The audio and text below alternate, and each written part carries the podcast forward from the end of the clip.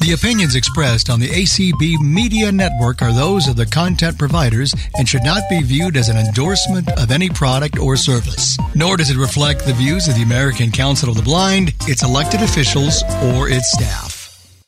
Right, that was quite a quite a musical intro. I've never I've never had such a great intro coming into my section here before. So thank you all for being here, and uh, it's been a absolutely wonderful lunch here today. And uh, of course, I've got a couple minutes here. So, you know, I think I've got time for a joke. What do you guys think? Should I tell a joke? Sure, absolutely. So, so uh, did you guys hear about the coach who lost some money in a vending machine? He wants his quarterback. Have we heard that before somewhere? Anybody was here yesterday, that joke appeared again yesterday. And I told it a few years ago at Sagebrush. So it's back around. So, so uh, artist, do we want to give away a prize right off the bat here? Sure. Okay. What, what do you suggest we uh, do for a prize here today? We got a, um, some cookies here from Hawaii. Okay. So how about uh, we do a contest where maybe um, who traveled the closest distance for the convention today? Ah, Jim. Okay. So we got a prize for Jim, and we've got another one that we'll do at the end of our end of our session here today. You got money, I'll take it. all right. Well, it, it is truly my honor and privilege to have with us today Deb Cook Lewis. She's our first vice president of ACB, and uh, she's uh, ready to give a great presentation today. So, Deb, with that, we'll turn. Let's give a hand for Deb, and we'll turn it over to you. Thank you, Deb. I might get a little bit of interruption because we have um, some uh, other tracks going on in other places, and I'm supposed to make sure they happen. and it's a little bit tricky, um, believe me. So, first of all, I want to say thank you so much for inviting me to come. I can't actually imagine why you would want to do that, but I really appreciate it. And my husband said to tell you he appreciates it because he knows there's at least one time I'm going to sit down and eat a meal. And he was glad to hear that that might happen. So, he really appreciates that I'm here as well. I thought a little bit about what to chat with you about today, and um, and it's it is kind of a challenge to think of new things to say to to groups. You know, I think it's funny. Um, back back in the day, a couple years ago, I said um, it would be really neat if I ever became like an ACB officer or something.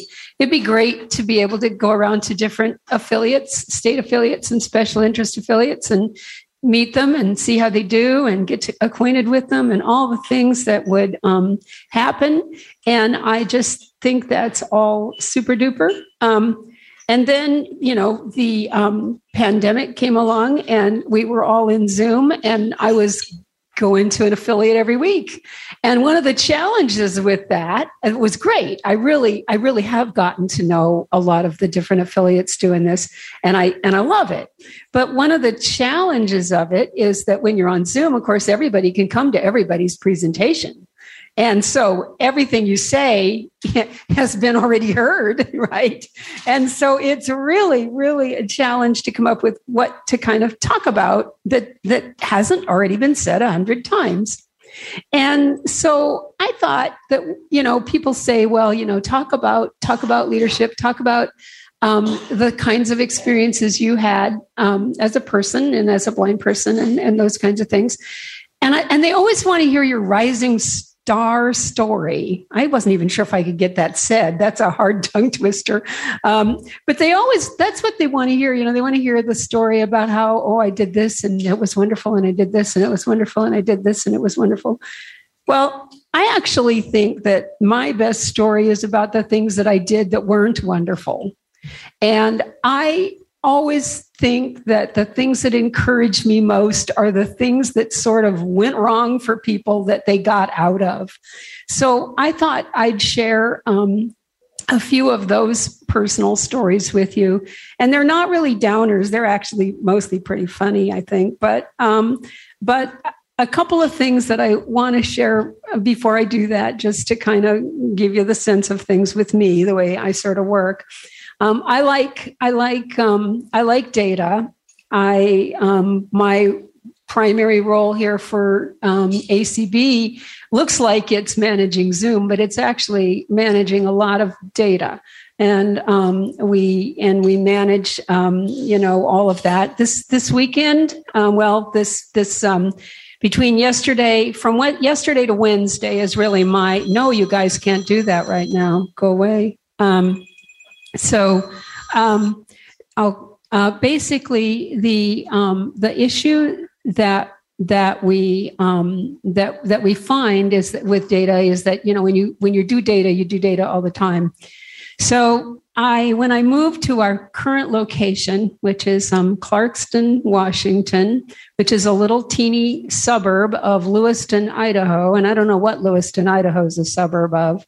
Um, people always tell me it's a suburb of Spokane, but I would like to argue against that. Thank you very much you can't be 100 miles away and have no resources from Spokane and be in a suburb of Spokane. So it's not, not going to work for me.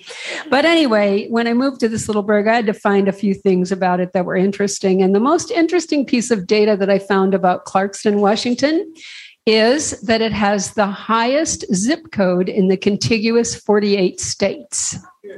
No, I'm not kidding. And and um and I, um, I, I don't even remember how I figured that out. I mean, it wasn't like something that somebody really told me. It was something that I just figured out. I think it was that I looked up its zip code and we were moving there, and I said, well, I wonder what zip codes are higher. I mean, it's a big zip code. It's 99403. I wonder who's got 99404 because it's not any of the places right around me. I don't, you know, I was looking and I was like, who's got that?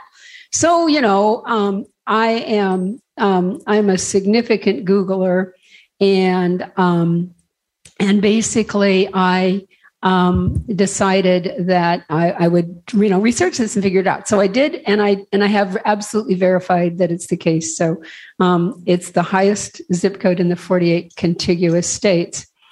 Um, the other the other bizarre thing about me is that um, I am usually a planner and um, and I'm very organized until I'm not.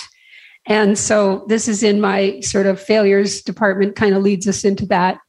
My first trip to Omaha. So people have said, oh, you know, to any of us, they'll say, well, have you ever been to Omaha before? Oh, yeah, I've been to Omaha before. I remember this really well. It was a wonderful trip and, and it turned out fabulously, but the uh, Omaha, the Nebraska Commission for the Blind had asked me to come and make a presentation to them on employment and technology. This was back when employment and technology were just getting together. So I think it was in the late 80s. And we had um, email and things, but we didn't have it like we do now. We didn't have it on our phones. We didn't have it, you know, everywhere 24 7. And I was getting ready to fly to Omaha, and somehow I left the office without the items that I needed for the where I'm staying, the hotel, you know, that stuff.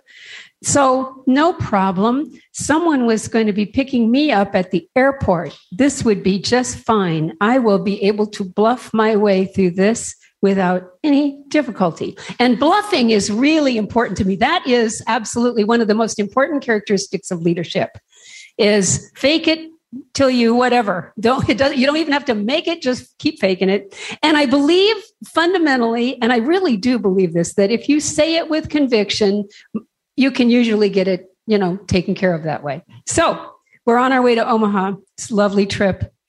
They announced just as we are getting ready to arrive in Omaha that it's foggy here and we can't land. And we're going to take you to Lincoln. And now that's not too far away, except it's getting late at night. We're going to take you to Lincoln and we're going to bus you all back to Omaha. All right, well, that's nice. So they do.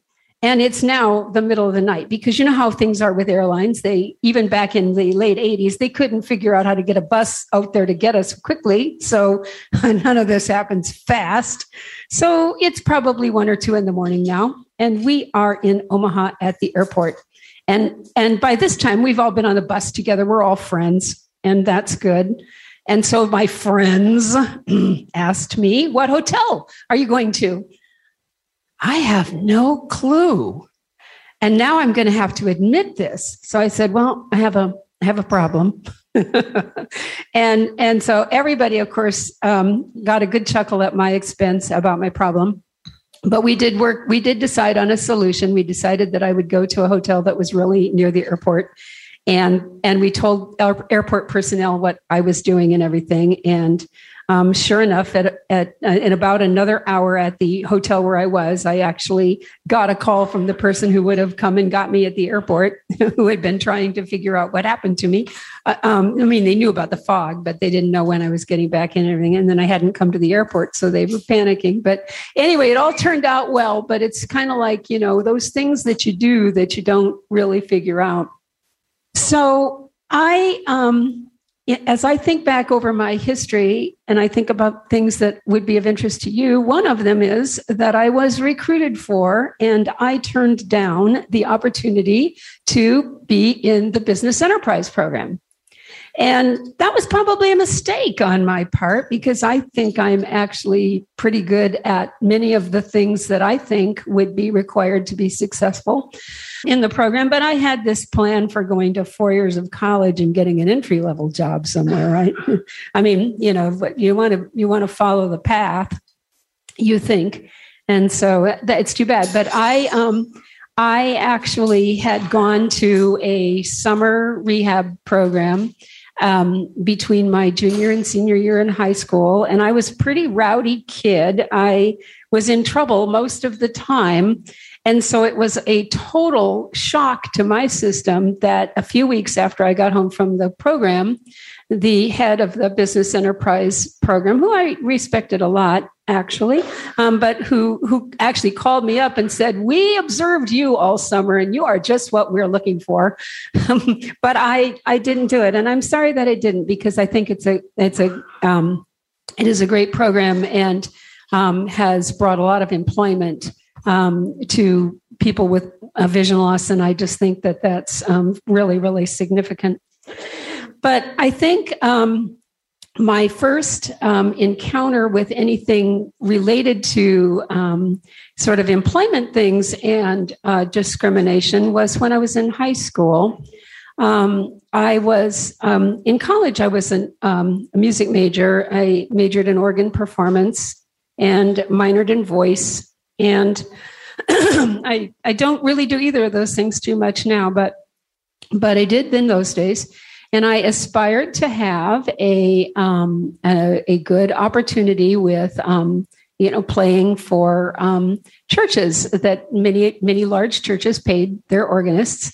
And um, I decided I wanted to do that. And so my organ teacher had a lot of those connections, and he made some of those connections for me. And I was um, offered a job. But when they found out that I was blind, they wanted to pay me half what they were going to have paid me otherwise.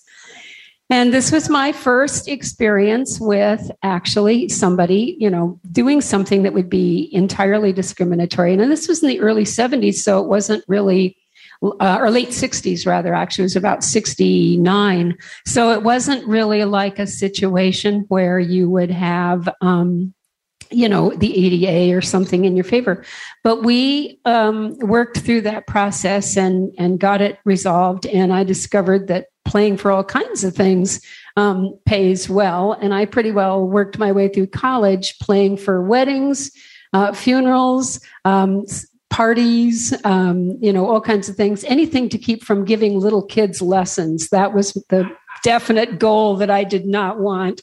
So anything to keep from doing that. And I was happy to do it. So that was good. After college, I, I thought I needed to go to work. Actually, I dropped out of college. I, I, I got sick and tired of going to school and decided I was going to go to work.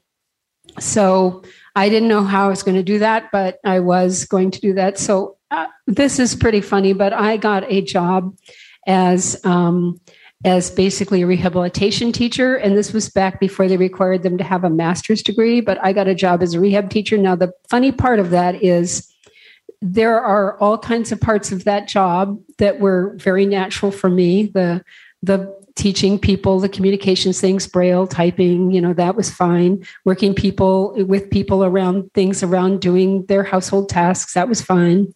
Cooking was not fine. And I was like, I don't know what in the world I'm going to do about this because I absolutely hate cooking. So I told my clients, I said, what I'm really going to help you do is work toward getting good jobs so that if you don't want to cook, you won't have to. And you can, and we're going to teach you all to dial the phone so you can order out whenever you want, as long as you have the money to pay for it. And that was kind of my philosophy. And um, we worked well. And ultimately, um, eventually i came eh, over over time and over a number of jobs i came to a place where for about a year i managed the state's orientation training center. So i must have figured something out about rehab teaching. But i want to talk about my second job. So i'd done the rehab teaching job for a while and it was great and everything. And i decided it was time for bigger and better.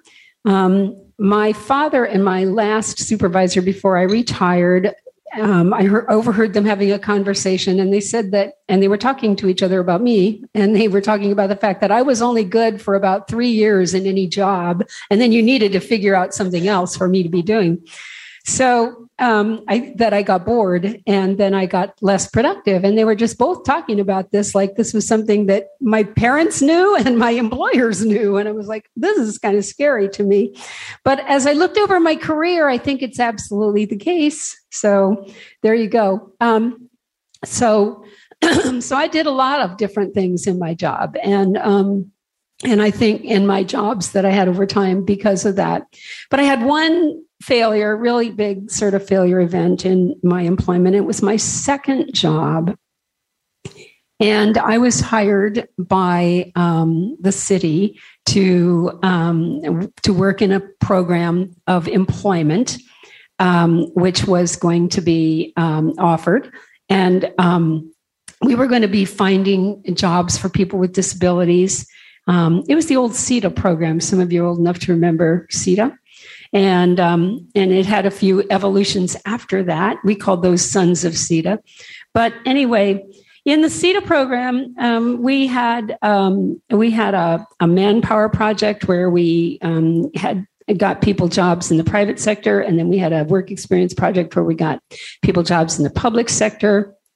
And I found that I was really pretty good at doing that.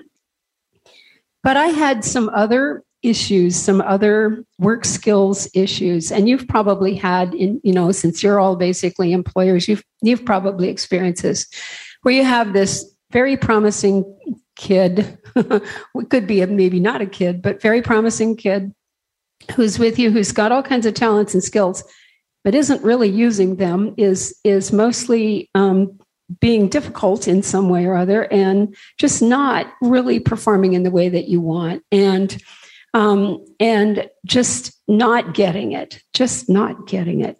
And that was really me. And I have no idea really why. I I think, I mean, looking back on it, I think there were some contributors that that there were, but really, who knows? So anyway, um, the bottom line was that I was, well, short and simple, I was fired. Um, I mean, they they dressed it up a little better than that, but honestly, that's what they did. And um, I I really relate to when this happens to someone because this was not what I had in mind. Um, and I actually understood it. I actually understood why they were letting me go, which, you know, sometimes we wonder if people do, and I think they often don't, but I did. But I didn't know what I could do about it because, you know, my personality was just kind of what it was, I thought. And I, I didn't know if I could channel it differently or if I wanted to channel it differently. But I didn't want to have my career end at the ripe old age of 23. I mean, you know, some people do, I guess, but I really didn't. I had aspirations to go on. I mean, how was I going to be the something? How was I going to be king if I, you know, was knocked out of the castle at age 23?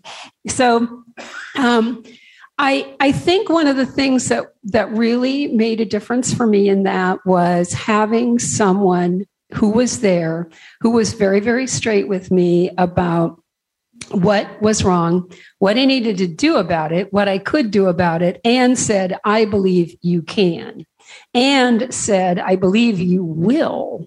And said, when you are ready, and you'll know when you are based on the conversation we've had, that when you are ready to go for that next job interview, put me down as your reference. Now, this was a person higher than my supervisor, so you could. It wasn't like you were just sort of picking across the aisle somewhere.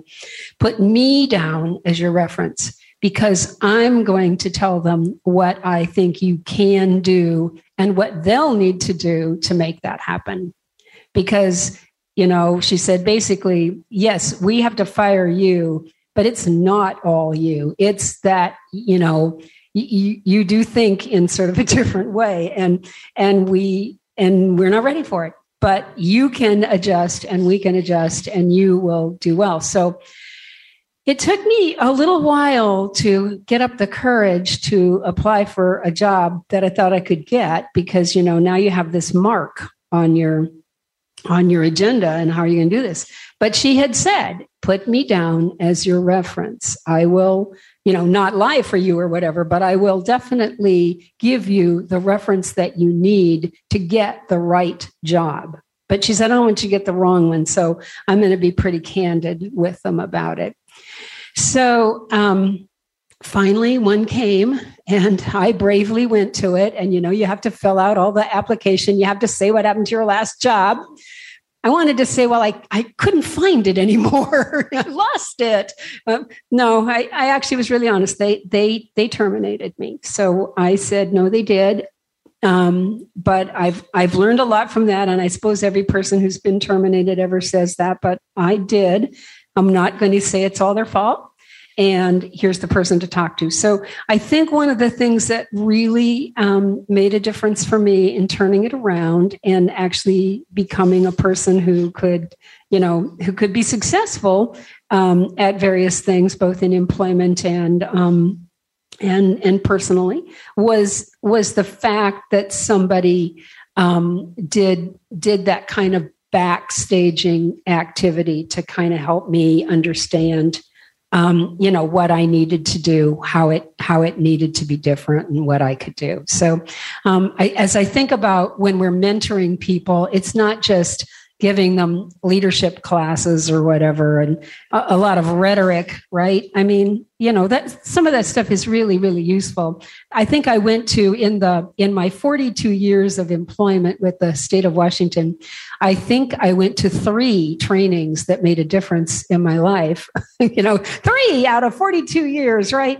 But i did i, I think the three i went to um, really did make a difference. And so it, it's not just about doing that, it's really about um, giving people um, the tools and giving people your time and, and energy and believing in them. And as I said, being straight with them, not just pushing that off. Because I got very, very, very, um, um uh, very, very um, specific information that that made a really big difference for me. So I appreciated that. I think um, some other things that really sort of shaped um, my life, some opportunities that that I had. This was not about a failure, but it was certainly about a um, an event that that shaped the way I think and the way I um, operate and and do things. Um, I had the experience um, and and it's one that everyone doesn't get and shouldn't get but if you do get it um, take it and take it with grace. Um, i had the experience of assisting my uh, my best friend um, had been a friend since well for probably about um, 30 over 30 years by the time she became ill my best friend and who had who had also been my housemate for about 20 of those years uh, my best friend um, developed brain cancer and um, needed to be taken care of. And so um, um i took on that task and had her in my home for three years and went through the process, the whole process of all the chemo, the radiation, all the stuff, the hospice, the the all of it. And um, and that was very interesting because as a blind person, you know, there were there were various barriers around that. Um, you know, that was when I first learned that it, you know, it, it's not easy to get um, accessibly labeled medications. I had never needed any for myself. I only take a couple things. They're pretty obvious to me. I've been taking the same things forever, and uh, you know they don't need to be labeled. I think, but I'll tell you what: when you start somebody on billions of cancer drugs.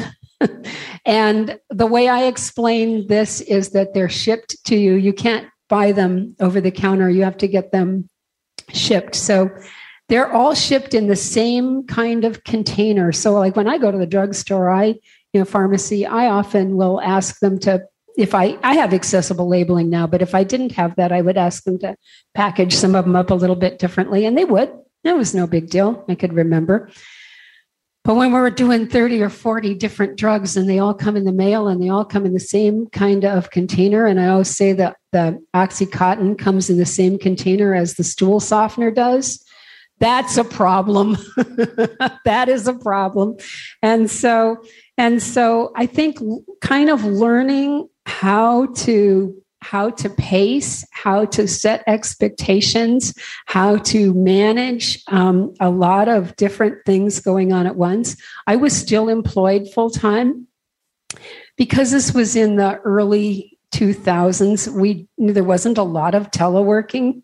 Um, you know everybody teleworked lately right? And so you know we got used to that. But but in those days people didn't telework. So when i asked to telework that was quite an eyebrows raiser and uh, involved actually changing my job tasks some because uh, there were some things i was doing that we at least didn't perceive in those days uh, could be done via telework. Interestingly enough the person who is in my job these days um, is did all those things with telework, but we didn't know that then. You know, we didn't know how to do that.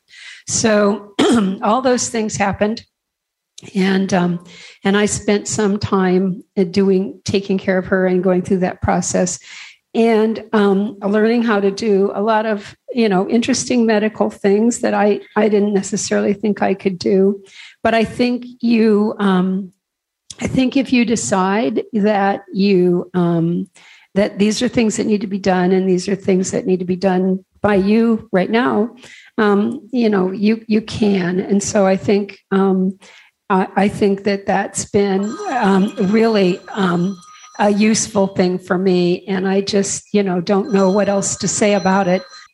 But um, it's been a very very difficult um, situation. And uh, and, and I we we you know, unfortunately, didn't come to the best ending. My my friend did pass away, as would be expected. But um, but for me, it was a huge it was a huge learning experience, and I think in some ways it was sort of the growing up experience for me um, that I just had never you know really expected.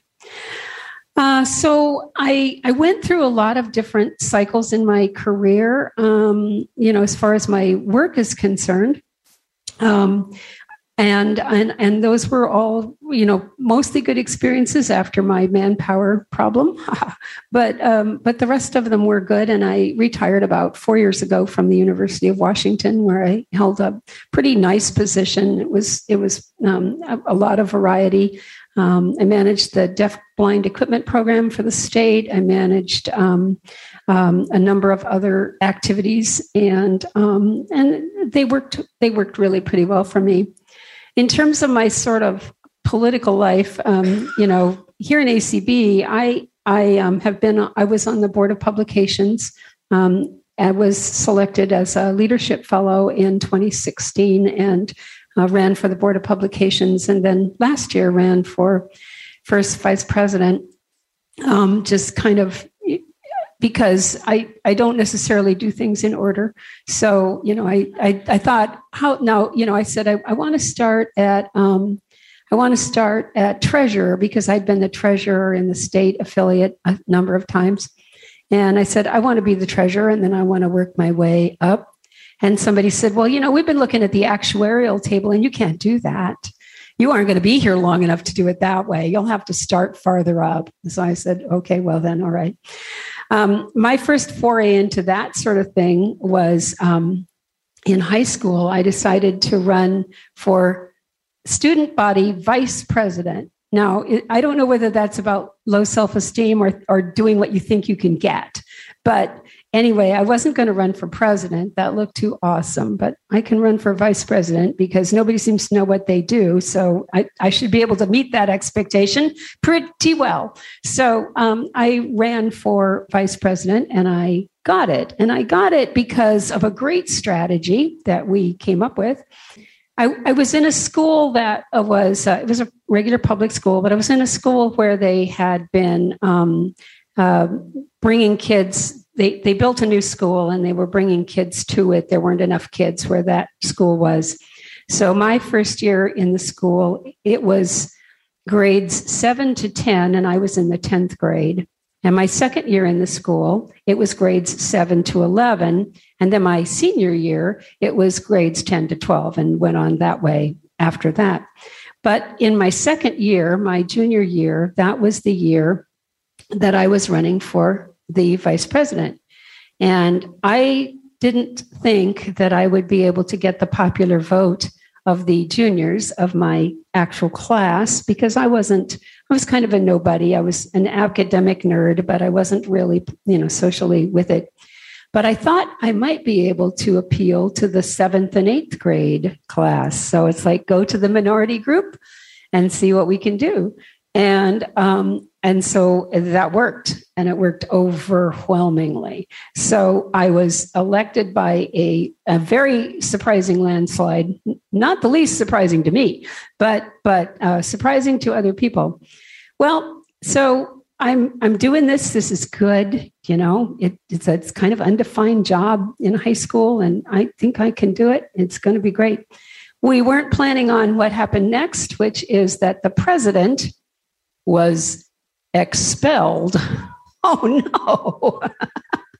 oh yes, little little little little uh, smoking in the field behind the school or something. I can't remember. Anyway, he, they nailed him, and he wasn't expelled forever. But he but the but one of the situations of the expulsion is that if you had anything like that on your record, you couldn't be a student body officer. So, guess who became president of the student body? yes. So, now this was really tough. I have to say that this was not a good experience for me but it taught me a lot and I, and if you do learn a lot then that's good so um, it was not a good experience though i had a very very very tough time with the fact that um, uh, there was a lot of difficulties with this um, there were um, the school board people didn't want the blind person being the representative of the student body anywhere. So it was a battle for everything that I was doing and wanted to do. And it wasn't fun, you know. Um, and so it was like, it was not something I wanted to repeat. So in my senior year, when I could have actually run again, um, I, I did not choose to run for anything because it just was not you know working for me. But i did learn a whole lot about sort of what my breaking points were and what what i could negotiate and what i couldn't. And that was useful i think along the lines as we went along. So i guess those are the the primary things that i you know think about in terms of sharing. Um, i i um, uh, have enjoyed working with ACB. I'm very involved with ACB Media. I'm very involved with uh, the convention planning and some of those things. And I think my strengths are somewhat administrative, um, consistent with my employment. And so I have um, tried to be helpful in those areas. Um, I have some other activities, believe it or not. I'm a chair of the State Human Rights Commission and um, and I'm part of the Guide Dogs for the Blind um, Alumni Association board. So um, a few other activities, but ACB takes up most of my retirement time. In fact, I think some days my days are much longer than when I was working. So um, these sure are these convention days. So um, at any rate, I want to thank you for having me. And um, I guess if there's any quick question that anyone wants to ask me about anything in the world, um, I'm totally open for that. Um, but otherwise, I thank you very much. Um, my question is uh, Were you always blind or um, did that happen later? No, I've always I've always been blind. I had actually until pretty recently um, what I would call better than light perception. Um, I I could actually um, track um, outlines of things pretty well, and could like traveling could see the grass line and things. Um, I have um, developed um, cataracts as an adult, and they're um, they had planned to operate on them. They thought they would probably be able to restore the vision that I had, at least in one eye. Um, but unfortunately, um, they can't get a lens that fits me. And they've tried and tried and tried, and they can't. So um, they've decided to declare them inoperable. Um, so that was kind of a disappointment to me because although I've always operated as a blind person, I'm a cane traveler, dog traveler, and I read Braille and um, all of that. I, I didn't really realize, and, and I know that people experience this all the time as they're losing their vision, but I didn't really realize how much I used what I had till it was not there. And so um, that's been a real adjustment. In fact, this is my first really big trip since losing it, and um, and it, like I said, I I um, I didn't really realize how significant it was um, until until I didn't have it because I've never really even thought of myself as being low vision, but I think I was. Yeah. Hey, Deb, this is Nathan Brandon. Hey, Nathan. So, from one musician to another, uh-huh. want to hear you play sometime. I don't play much anymore. I don't actually have a keyboard.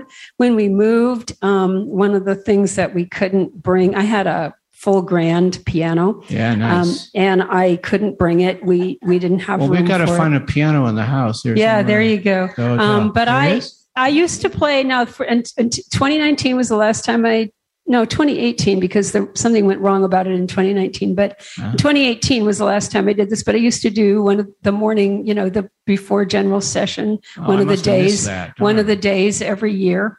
Um, so i used to do that and i used to play tons. I mean you know i like yeah. i said i made a, a pretty full college style living playing various wherever's. Um, and and it was great but you know i I kind of got away from that and I haven't done that in a while. Well, shame on you. Yeah. Well, that's what my mother would say. Yeah. That's Thanks. What, yeah. That's what my mom would say. Okay.